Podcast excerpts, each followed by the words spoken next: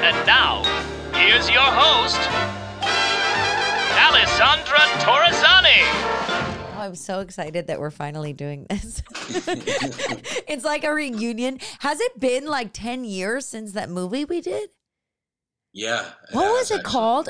American Horror House. No, American. Yeah. Yeah. And you pronounce the R, the horror. Horror House. Because I'm telling you, I did an interview one time and I said American Horror House because I just don't enunciate my R's.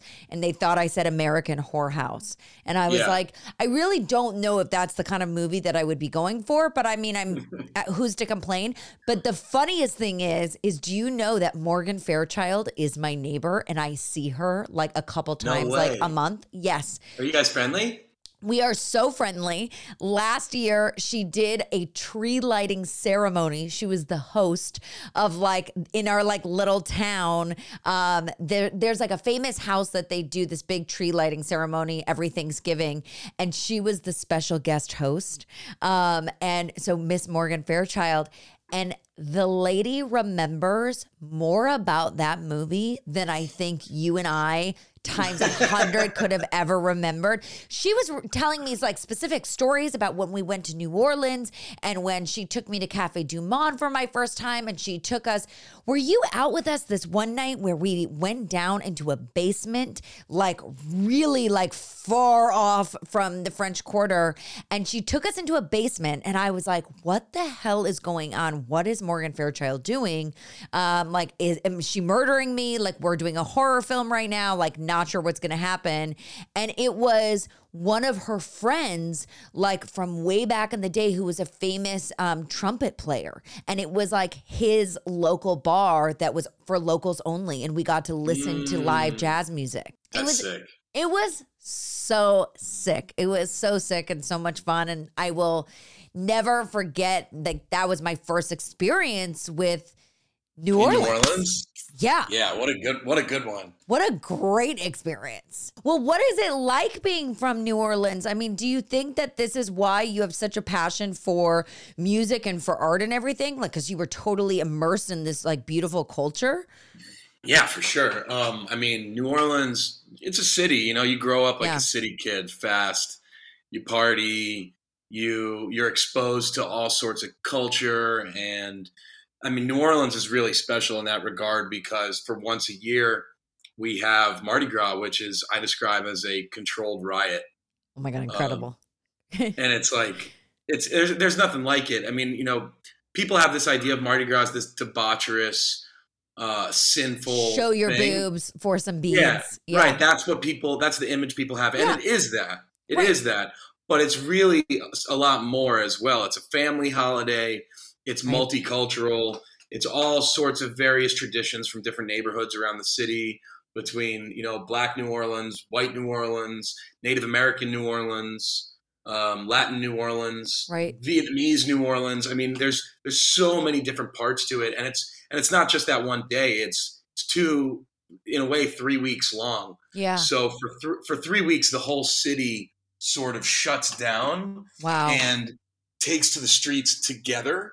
Right. And that's this really incredible sensation where we all join forces and we're all on the same team and we all have the same goal, which is to, it's almost like the Christmas spirit. Yeah. Yeah. No, it's exactly like the Christmas spirit. And, it's funny that you say this because I will never forget when so the movie that we did was called American Horror House. It was a sci-fi Halloween movie. Spooky. Ooh. I'm going to for sure put a clip and people will laugh. I had an absolute blast on it. It was so much fun. Oh my God. I haven't seen it in so long. Oh my God. I haven't seen it in forever, but it was, I just remember that movie more than a lot of productions that I've worked on, which have been a lot, I remember so much about because I had such an incredible time outside of the set. And I will never forget, literally, I think about it all the time, especially when there's some sort of world crisis of, whether it be hurricanes or earthquakes or something like this. I think about you, how you said there was nothing more magical than being in New Orleans and being part of, not the actual event of Katrina, not not the terrible part, but to see like what community does for one another. And you talk about that there, it is instilled in you, in the people that are from New Orleans that live there, that there is this sense of community and love and support. Mm-hmm. And you could feel that every single place that you went. The city is literally love. It just exudes from the like old haunted buildings. You can just feel the history of just like a support system. And I'll never forget that, because when I was going out, and we literally went out all the time exploring and meeting new people, and I felt such a... It was the first place that I had felt such a longing to want to live in without really knowing anything about a city, just from the few, months that I spent there with you guys, because there's something so special. Yeah. There's a lot of people in New Orleans that we refer to as transplants, that so many people you meet in New Orleans, their story is I came for blank and then I never left. Yeah. It has that same draw that like some European cities have, where someone moves to Paris and then they go, I have to be here, or Amsterdam. Right. New Orleans has that. They go, and actually that's what my family was. My dad came down to Jazz Fest and he was like, what am I doing anywhere else? We're moving. Let's go. Oh my God. And we went to that Jazz Fest and that was the most fun. Yeah. Yes. And that's what I'm talking about. I mean, I was so lucky to be there at a time where I've always wanted to go for Mardi Gras, but I'm also super claustrophobic and scared of crowds. So I'm not sure how well I would do in that. But Jazz Fest was really fun also, because it just felt like everywhere you walked in the streets and like every bar you went to and every restaurant you went to, it was like open arms, come on in, and you don't feel that support. There's something about being alone in that city where you never feel alone. Yeah. It's, moving to LA, I would be like, everyone I saw on the street, I'd be like, hey, looking at you like, what? Don't talk to me. You're insane. Like, you're a crazy person. Like, and then like coming back to New Orleans, you walk down the street, like ignoring people and they're like, hello, we're here. Welcome. Wake up. Right. Like you go like, oh, I'm just going to check out and buy this. And they're like, how's your day? Oh my God! But that's so nice. You got a party you're going to? This is, you're buying some cool stuff. I mean, that's the thing, right? There's like a heart and soul there. Now, were you totally inspired? Now, you, beyond an actor, and I want to get into one of your recent films in a bit, but you are an incredible musician, and I don't know if a lot of people know this about you. And you play the piano better than anyone, and you can fucking rap better than anyone. What was the name of your band that you were in when we were recording? It was you and another guy in your rap band, and it was fucking amazing. Yeah, the Bear Handed Bear Handlers. Yes. Oh my God, the music was so great. Now, did you always want to do music? Was this something that was a passion of yours, or was it acting? You're just kind of a born performer, I'm assuming. Yeah. No, it wasn't really always a passion of mine, actually. I didn't really get into music until college or slightly thereafter. In college, Owen, my partner, my music partner in the Bear Handed Bear Handlers, who you're talking about, he was always in college. We were next door neighbors in this house we lived in, and he would always be playing super loud electric guitar. And I took this old crappy Casio keyboard from my parents' house, and I would just try to figure out, okay, C, D, G, F, A, like just trying to keep up. Figuring it out on your own, yeah. Yeah, and I kind of had this theory that if I could just learn what all the notes sounded like and get that into my head and into my heart, that it would just like coalesce and become musical talent eventually. Right. And that didn't really work in college. That's okay.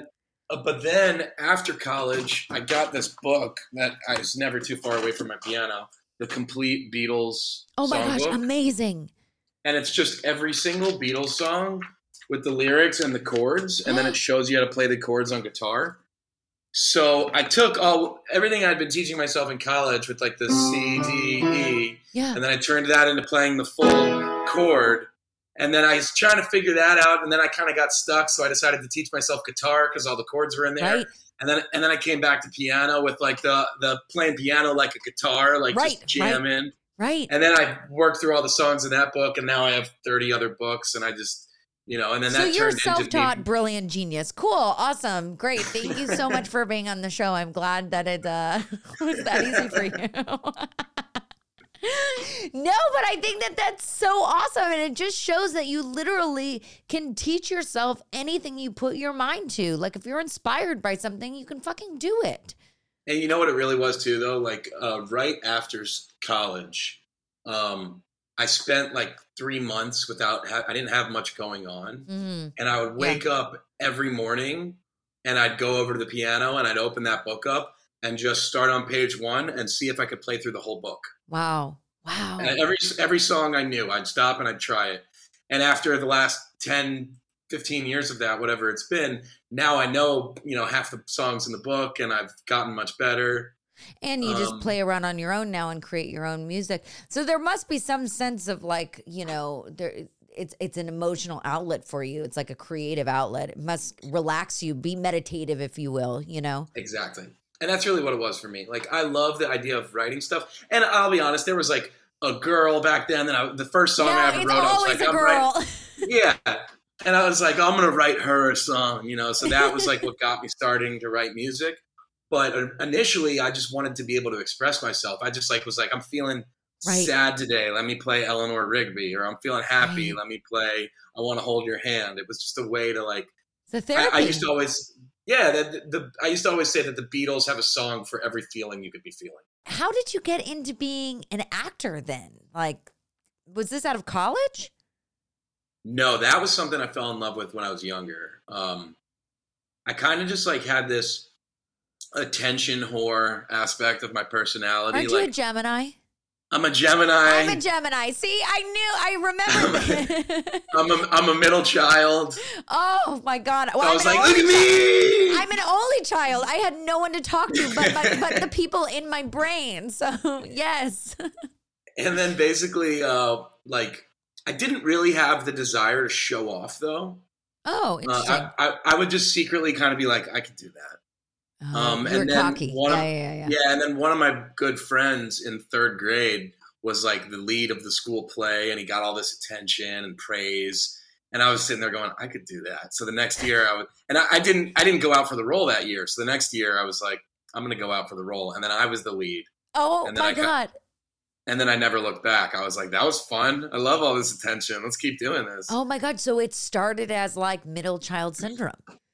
Yeah, and then my mom, you know, my parents are great. They're really supportive. So my mom was like, oh, he loves this acting. She started putting me in summer programs and stuff that. And I fell in love with just like the theory and the art of it because I always knew I wanted to be an artist. Yeah. But like my older brother has this incredible ability to just like look at your face and then draw photorealistic. Wow. And then I would be doing like the smiley face. Like he's good. He's really good. Or the Stussy sign. Remember the Stussy sign? The S. Yeah, exactly. I'd be like, I was actually thinking about this the other day that I remember one day going, Matt, how come everybody knows how to draw skulls? No. And he was like, it's like really easy. You just like do like the classic. It's not realistic. It's like a cartoon skull. Yeah. And I was like, can you teach me? Like, he like taught me how to draw a skull. So your family is really creative then. Yeah. So that's the thing. It's a gift at the end of the day, you know. You want to see my prized possession? I do want to see your prized possession. This is a painting by my great grandfather. Oh my God, that's beautiful. Is that a sailboat in the background? Yeah, he's got this like little camera. Wow. And he's standing in the water. That is so special. Oh my gosh. Great? Wow. That's your great-grandfather or your grandfather? Great-grandfather. That is so cool that you have such a special piece. And you have these in your home, just like, oh my God. So your whole thing, it is in your blood, Dave Davis. It is in your blood. Yeah, I always knew I wanted to be creative. That's what I like doing. And when you would perform, did you feel such a, you know, beyond it being like an in quote unquote popular thing, right? And you became popular from it. And you got the attention. That don't mean popular, but you got the attention and you got like the recognition that you always wanted and deserved. But did you feel like just kind of, I don't know, for me, the way that I always describe it is when I'm, you know, on a set. I feel more at home on a set in front of, 150 people, working, around me and collaborating than I do anywhere else in my life. Like, did it feel kind of like a home to you? Yeah, it's like feeling like everything is in the right place. Like, where you are, where you're supposed to be. That sensation of like the butterflies going through your stomach before you go on stage, and those nerves. And you want to throw up. Yeah. And your body tells you like either run away and shut down or like buck up and let's go. And like making that choice to just be like, there's nothing to it but to do it. Right. And that adrenaline and that joy and that like the thrill of looking into another actor's eyes and really connecting with them. Yeah. And then like hearing the breath of the audience respond to the conversation you're having where people go like, or like, oh, or like, just... And I mean, there's nothing, it's human connection. It's the best. I was just talking about this with a friend who does stand up, and we were saying that there's nothing better than the instant gratification. And it's something that I miss, being like in a serious film or mostly film and drama. But that's what I love so much about doing sitcoms, because it's in front of a live audience. And that instant gratification of someone laughing at a joke or not laughing at a joke. That's why I secretly am someone that loves auditions, right? Because whether you love me or hate me, I'm going to know in that moment. And that's why it's hard for me. I'm not someone that really enjoys doing tapes. I'm overly critical of myself, and I'm just like, oh my God, I can't watch it. And then I end up sending a really terrible take because I'd rather send bullshit than actually watch the work, We can't judge ourselves based on... We're like, I like this one, and everyone else is like, that's clearly the worst one. And you're like, what? I think story of my life right now is exactly what it's about. That's why I have other people watch it for me. But smart. It's that rush, and it's that adrenaline, and there is nothing in the world that's like that kind of drug, if you will, Do you feel like you still get that rush when you're on set as well? Because it's kind of the hustle and bustle. You can sometimes, but it usually comes from the crew. Yeah. It usually is like you do a scene that you're really proud of or that people really connect with, and the crew goes, nice. Like, and you feel the energy. Actually, it's funny. What's coming to mind at the moment is this project I did this year, which I'm really proud of. We can talk about it later. Yeah. Well, let's talk about it. What is it? So it's actually funny. I can trace pretty much my whole career at this point. I can trace directly back to American Horror House. What? That's so fun. Yeah. Because on American Horror House, I like telling people that was like film school for me. It was. It kind of was for all of us. I was like shadowing him. Yeah, I was like, let me learn everything I can learn. I was still super green. Anyway, I met Isaiah, if you remember him. He was doing locations at the time.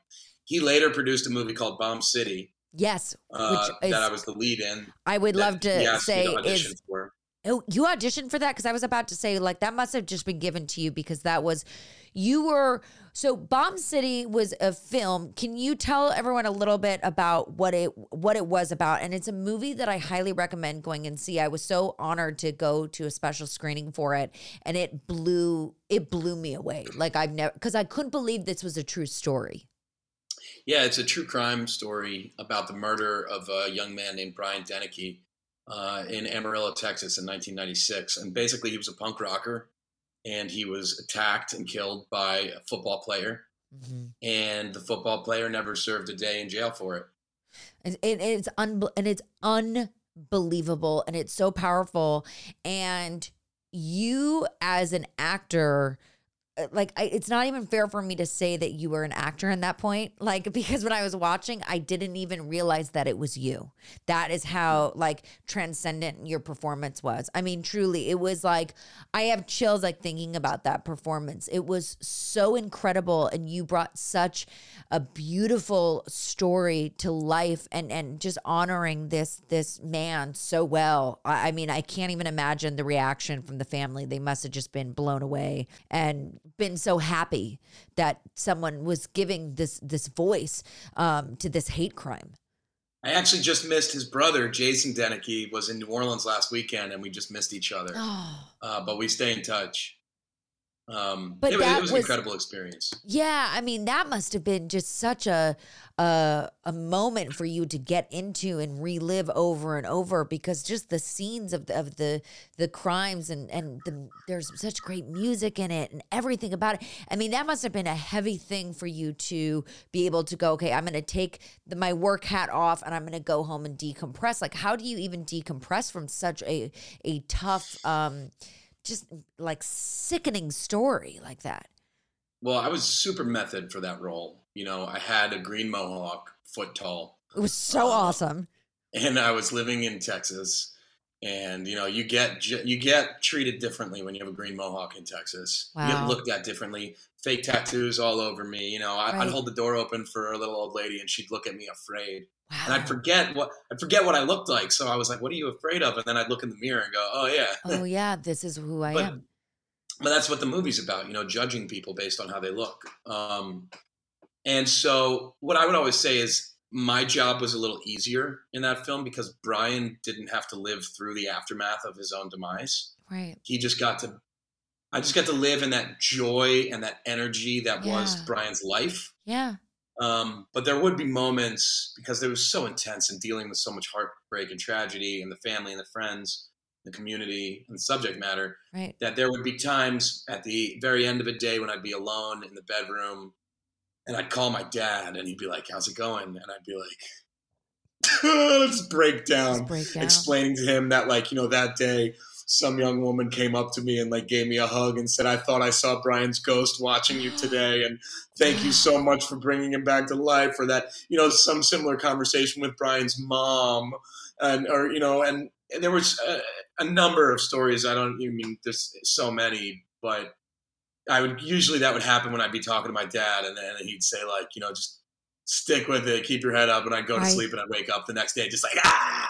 Yeah, punk rock, let's do it all over again. Yeah. Yeah. Wow. How did you even, like, I guess, like, with that story, what is something that you learned from the whole hate crime and how this person was never punished and nothing ever came to it? Like, what was the message that you kind of carried that you wanted to portray with not only playing him as a character, but with the story, like bringing it forward? Like, was there justice, like, that you know, knew that you could get a little bit to help out with the family? Well, I'm getting chills right now thinking about it because...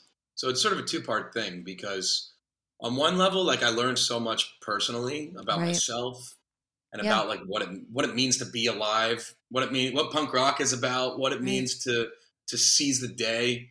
And it makes me think of the first day I had my mohawk. I went out and there was this whole bar of people, and I became aware that a lot of the people I was meeting were crew members, and a lot of people were doing this project as a passion piece because they knew the story. They were tangentially attached to that social scene in Texas, and so I suddenly, like, had this sensation of I was being judged. People were looking at me like, "Who is this guy who's going to come be Brian? Who could possibly step into his shoes?" Wow. And we were out at this bar, and it was live music, and I just had this moment where I realized, like, oh, this is up to me. Right. And I just jumped in the front and got the dance floor going and and the whole crowd got going. And I think I was swinging around. I forget if it was my co-star, my love interest in the film, or if it was one of Brian's friends, but we just got the party started. And then I never looked back after that. And nobody doubted me again after that. And so it's like, I tried to take that energy with me leaving the film too, of like, why not? Why not go dance? Why not just live your life to the fullest and bring that energy?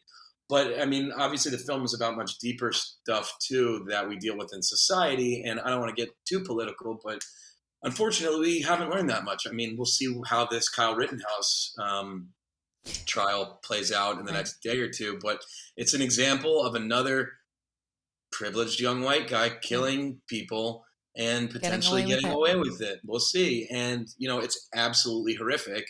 And that's why I think the story of Brian is so essential to tell, and why I think that film will live on for many years, because it's a story that has been echoed so many times, sadly. So many times, but it's just it's beautifully done. It's beautifully told. It's beautifully acted. And it just, you just gave such heart and soul. And I'm just like so honored that I was able to see it. And I can't wait for everybody to see it. Bomb City, you can check it out anywhere, I'm sure. And I totally interrupted your complete story of how everything from American Horror House has led to this. And I was like, wait, I love this movie. Let's talk about this one. I mean, if we're gonna stop, if we're gonna stop on the Vigil path, let's talk about Vigil next. You know, is that the next? So that's path? What's next. That's okay, what's next. Okay. So Bomb City, unbelievably, the director of the Vigil, Keith Thomas, he saw Bomb City, saw me, Texas, green mohawk, and thought, "That's my Hasidic Jew right there." And then he went onto my Wikipedia page, where it says I'm a Jew from New Jersey, which the funny story behind that is my little brother. It's on your Wikipedia. My little brother made that Wikipedia he made the first blurb 10 years ago or something. Oh my gosh! And I went, Brett, what are you doing, dude? I'm a character actor. I don't need people to know my past, my heritage. I don't need it to flavor my performances. Right. I don't need anyone to have any preconceived notions about me. Meanwhile, all of a sudden this guy's like, I found out from Wikipedia. I said, I need someone like that. And then I found out you were Jewish. And I went, no, I need that guy. Oh my gosh. And that's how it happened. Okay. So Vigil is another movie that I was so honored to have a pre-screening of. I feel like I'm Dave Davis's super fan. I always get invited to the premiere, and it was so freaking awesome. Vigil, explain what it is, because what you did psychologically with it was what moved me so much, because as we know, this is a mental health podcast. I live with bipolar disorder. This is all blah, blah, blah, old news. But I love watching films where people portray mental health, mental illness, things, noises in their head, and how moving and important your story was in Vigil. So it's also scary as shit, and I am loving horror films. Nothing really scares me, and this one I was nope, can't watch this with the lights off, can't do this. So please tell everyone what Vigil was about, because that was spooky. Yeah, it's a horror movie first and foremost. Yes. But I really always think of it more as a psychological thriller drama. Really, it's a mental health story. Yeah. And that was something that was really important to me from the beginning in my conversations with Keith, where I'd be like, hey, what is this guy? In the script, he's taking pills, but what pills is he taking? For what has he been diagnosed with? What exactly are the symptoms? I don't want this to just be mental health problems. Well, and that's what I want to thank you first and foremost for, because it's very clear that you didn't just go into this thinking he's got a mental health issue, we're just going to leave it bland, because so many artists, so many writers and directors kind of leave it as so blasé, and it's it is what it is. It's just a little thing, but it's not. It that would be saying someone someone has an illness, you know what I mean? Well, what kind? Do they have cancer? Do they live with HIV? Do they have diabetes? Do they have a broken bone? Well, what that changes the whole narrative. Yeah, because it's and as an actor, you need to know that, because it's do I have a cough? Am I limping? Right. What is it? Right. You can't be I've got a broken leg.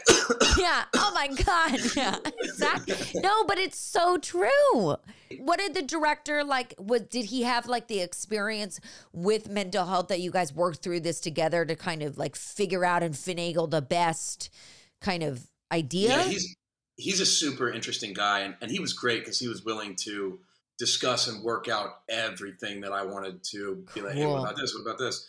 And he has a history in research medicine. Oh, cool. So he's got experience with, pharmaceuticals and all sorts of stuff. So when I was what medication do you think he's on? He had a couple ideas, and I did some research and was I think that one, I understand, or I think I could relate to, something like that. And I've struggled with, pretty severe depression in my life. So that I brought that into the character a lot, to his anxiety and his fear. And I think that's really what the film ends up being about. But to answer your question, what it's about for anyone who hasn't seen it, it's the director-writer wanted to make the first Jewish horror film because so many horror films are steeped in Catholic lore. Right. He wanted to do a traditional classic horror film, but with a different cultural background. Right. And it's spooky as shit. I learned Yiddish for the role. I know you did. It was so good. Yeah, it was fun. And then that led to the film that I did this year, in which I play a Catholic priest. What? Are you Catholic too? You are just messing with my head right now.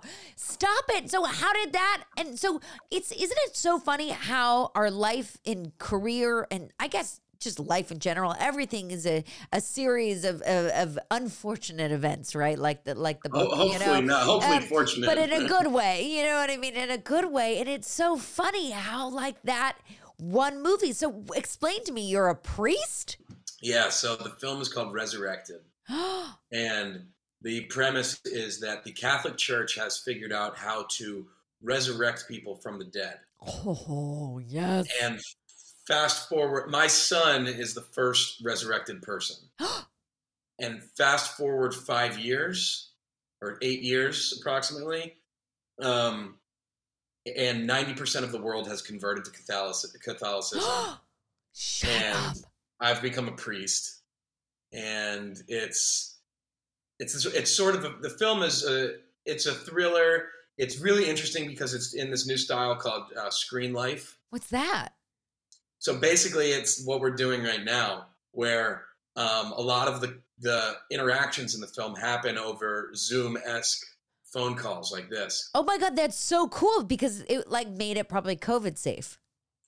Well, no, not actually. That was sort of what popularized the idea, the genre. But, you know, we filmed on a set with a full crew. But it means that it's faster to shoot. Right. And it means that it was sort of difficult because a lot of times I was working with actors like this. They weren't necessarily in the same room with me. Or even worse, they were in the same room with me, and I had to pretend that they were right here. Oh, my God. There is nothing worse than having to record on a Zoom chat like this, like with someone in the house. Like I've done this before where things have not worked one time for someone else's podcast, and it had to be like four of us in different rooms. Well, and I'm like, I hear you back there, bud. I hear you. I know what's going on. Oh, my God. Was it cool or was it kind of like took you out of the art? Well, because that was what was happening in the film, it worked. Right.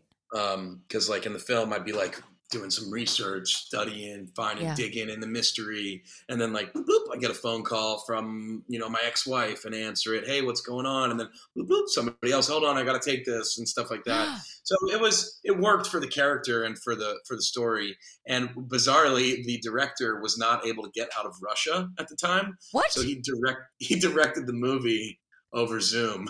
You are kidding me. Was that just like the most bananas experience ever? That was pretty wild. I really like him though. So it worked out great. Oh my God. And so when does this film come out? Hopefully next year. I haven't pestered him in a month or two, but I know they were planning on having a rough edit done by the end of October. So, oh my gosh, that's so exciting! Oh my God, that's so exciting.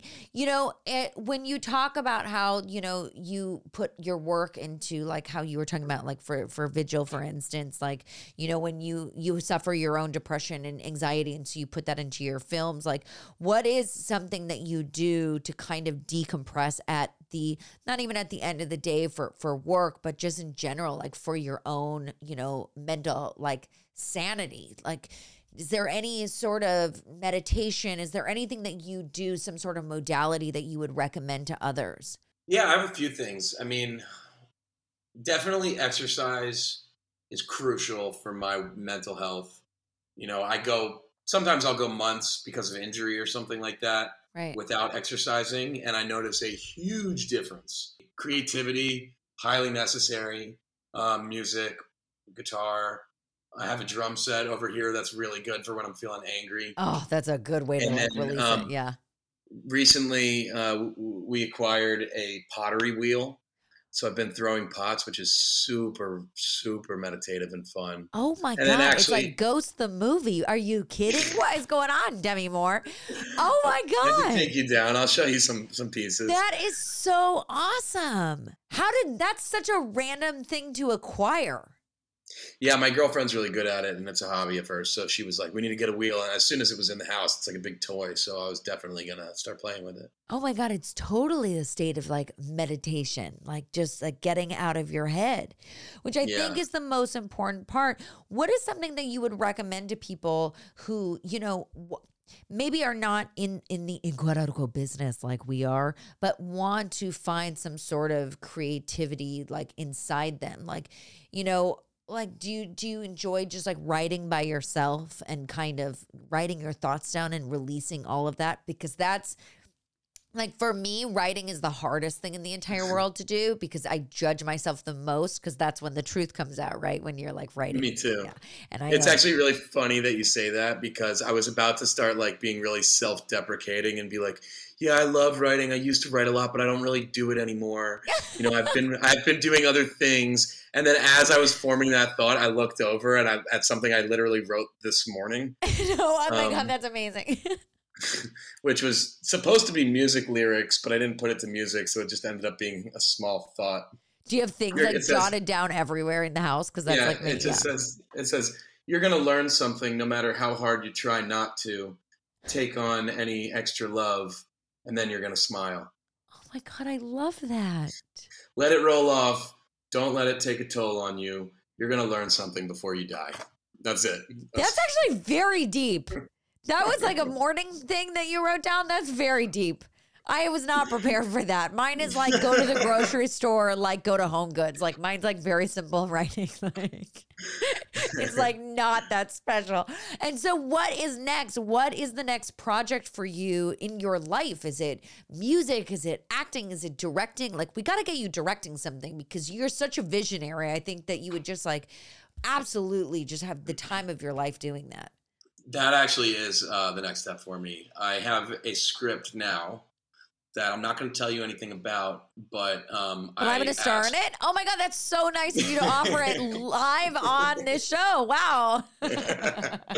No, I mean, I was telling you about it. Our mutual friend, Dave Bush, wrote a script for me. I came to him with an idea and he wrote a script for me. And I told him that I wanted to direct it and act in it. And, we're working on the script now. He's actually coming over tomorrow. We have another meeting to talk about it. So exciting. But once we get that script up and running, I'm going to try to put some money together, and I want that to be my first directing piece. God, it's going to be so fun to just like be able to curate and make your own art, like every single piece, every detail. I think that that's what's so special about directing is it takes a village to make a movie, right? But I mean, as an actor, you can, you know, I think that, yes, if you are the lead of a show or the lead of a film, you can put in your 2 cents and you can do your art direction and stuff like that, right? But unless you're the director and you really truly can be the visionary and you're allowed to kind of be that person on set, you know, that's when the true freedom comes in of art. And I think that there is nothing better than that, you know? What my dream is, and I'm going to ask this, is I would like you to get back into your rap group. My favorite thing in the entire world, and all I've ever wanted to do my entire life, is direct music videos. There's something about like art, like with the art with music. To me, I'm so inspired, and I can hear a song for the first time and know exactly what the idea of what I would make it visually look like. So I think that for you me, have so much style.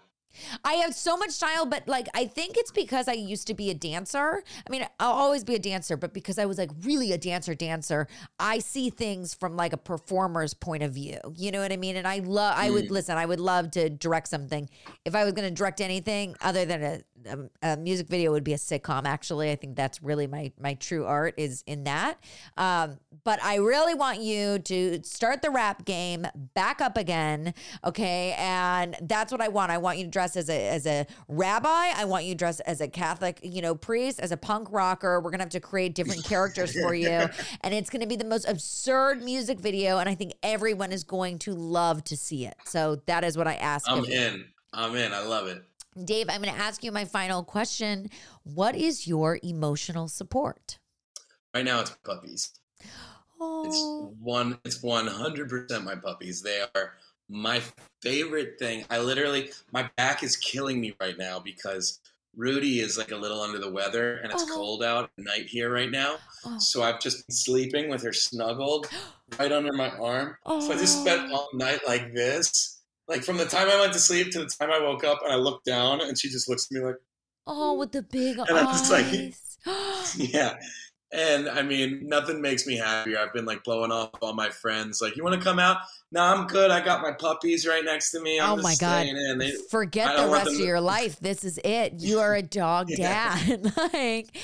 There is nothing better than emotional support animals, though. Honestly, because I find that I know you've been a dog lover and stuff, but what you're going to find now is like when you come home from a set or something and you've had a rough day and you're like crying, yes, your partner can be there for you. And yes, whoever could be there, but there is nothing better than a heartbeat to heartbeat connection. Put the puppy's heart next to your heart and just like let it out. And there is nothing better.